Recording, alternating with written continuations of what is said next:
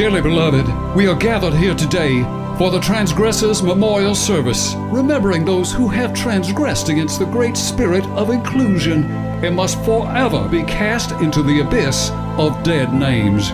Let's join Brother Andrew remembering those who we have lost.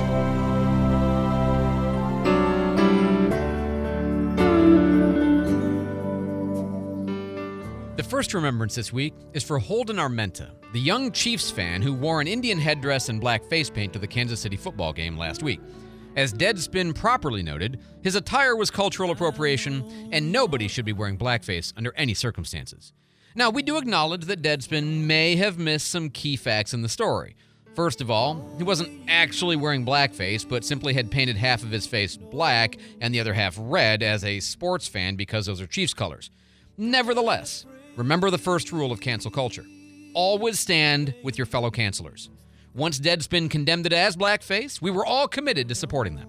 Besides, it's not as if half blackface is really okay, and having half red face while wearing an elaborate feather headdress certainly is anti indigenous person racism as well. As we often remind our white citizens, just don't wear colors on your face.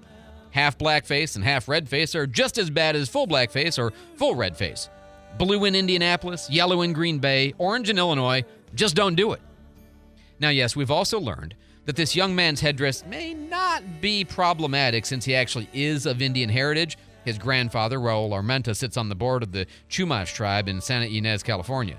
Nevertheless, again we affirm that once one of our fellow counselors steps out in faith to condemn a young boy for being racist, we must all stand as one with those who cancel. But let me take time to correct a mistake some of our newer parishioners have been making. I actually overheard someone say that this boy's been the victim of overly aggressive wokeness. I could not disagree more. Remember the prime directive. The most important thing about our agenda is to continually remind people that our agenda is the most important thing. Therefore, if there are not enough major or legitimate offenses to publicize, it is entirely appropriate to exaggerate minor ones and, when necessary, to even fabricate violations so as to continually inflame emotion with the virtue of our cause. Woe unto all who offend. Woe unto all who offend. Second, Elizabeth Weiss, the San Jose State University anthropology professor who committed at least two heresies worthy of excommunication. Weiss was invited to the American and Canadian Anthropological Association's annual meeting as a panelist to discuss the subject Why Biological Sex Remains a Necessary Analytical Category in Anthropology. My own area of expertise is physical anthropology. So I was going to talk about bones and how you tell the difference between males and females, and how anthropologists over the years have gotten better at determining who was a male and who was a female. But realizing the major error they were about to make, the AAA canceled the panel and explained that, quote, there is no place for transphobia in anthropology. So true. Now, obviously, we celebrate these professional organizations for refusing to discuss any scientific discoveries that might be used to perpetuate the lie that sex difference is a real thing, is binary, and part of our basic anatomy. As we all know, sex and gender are mere constructs, and any science that says otherwise is propaganda from the anti rainbow enemies of the people of the acronym. But what sins did Professor Weiss specifically commit? First, she did an interview with Fox News as if any scientist should ever be talking with the enemy so openly. Second, in that interview with the Deplorable Network, she complained that modern anthropology was being driven by activism and not by science. I also do think it is the shift from anthropology as a science to anthropology as an activist field that's problematic. Problematic? We're a bit taken aback by this criticism because it's not a criticism. It's precisely what we've been chanting in favor of all these years. As the great Professor Monk Jeremy Springelman taught us, when the science fits our values, we tell people to listen to the science. When the science does not fit our values, we must change the science, and then tell people to listen to the new and improved science. Science itself does not represent truth, only science that gets the right answers represents truth. And for Weiss to tell the Fox News audience how bad this is only serves to reinforce their bigoted and backwards opposition to the true, authentic, and sacred certified inclusion science of the holy acronym string. All hail the acronym string. Woe unto all who offend.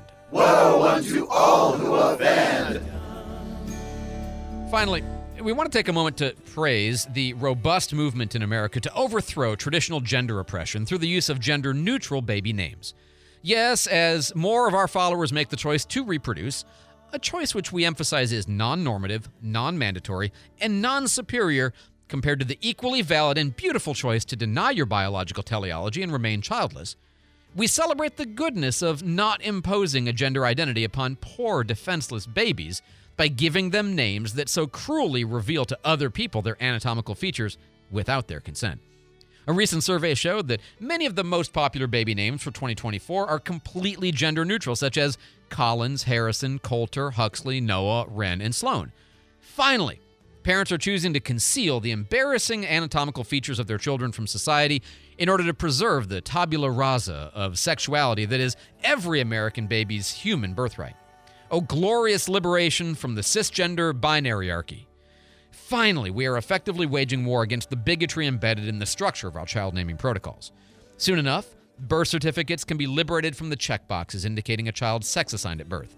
We even dream of a future in which people will stop asking those cruel transphobic questions like, is it a boy or a girl? And do you know what you're having? And are you going to wait to find out what it is? Of course, we're going to wait. And not just until birth, but until it tells us what it is, whenever it feels ready to do so. Now, there is another aspect of this baby naming strategy we support, and that's aggressively reassigning traditional male names to girls so as to co opt them into the feminine leading side of the gender spectrum.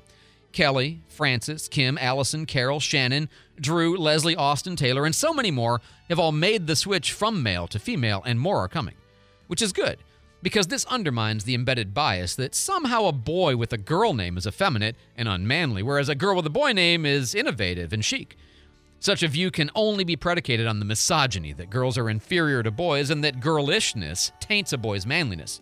Well, I say taint away. Turn all names into girl names so that babies can be free from the cisgender tyranny of sex segregation and the separate but equal gender apartheid our culture currently practices. So good for you, parents of Spencers and Aubreys and Carters and Rivers and Ridleys and Fishers everywhere. Continue to conquer the cognitive space through the aggressive use of misgendered names. Let the gender confusion reign supreme. Woe unto all who offend. Woe unto all who offend. As you depart today, please drop a note of affirmation in the It Takes a Village box for Becky Morgan, who had made a terrible decision this week, which she felt she had to do. The co op was temporarily out of plant based organic spread when she was shopping for her annual non pilgrim centric Harvest Moon Festival dinner, and Becky had to use actual cow derived butter for her sweet potatoes. She felt horrible about it, but didn't want to be judged a bad cook by her mother in law. Please forgive her and tell her it'll be okay eventually. Refreshments this week are provided by Jumpin' Jehoshaphat's Breakfast Cafe. Explore the future of protein with 100% natural grasshopper paste. From our savory locusts Benedict to jumpers and mash, and even blueberry cricket compote on toast. All of our seven breakfast specials are sure to give you a jump on your day. You can really taste the sustainability. And now, brethren, sisterin, and otherin, having been cleansed of these hurtful words, give each other the holy virtue signal, and go forth and transgress no more.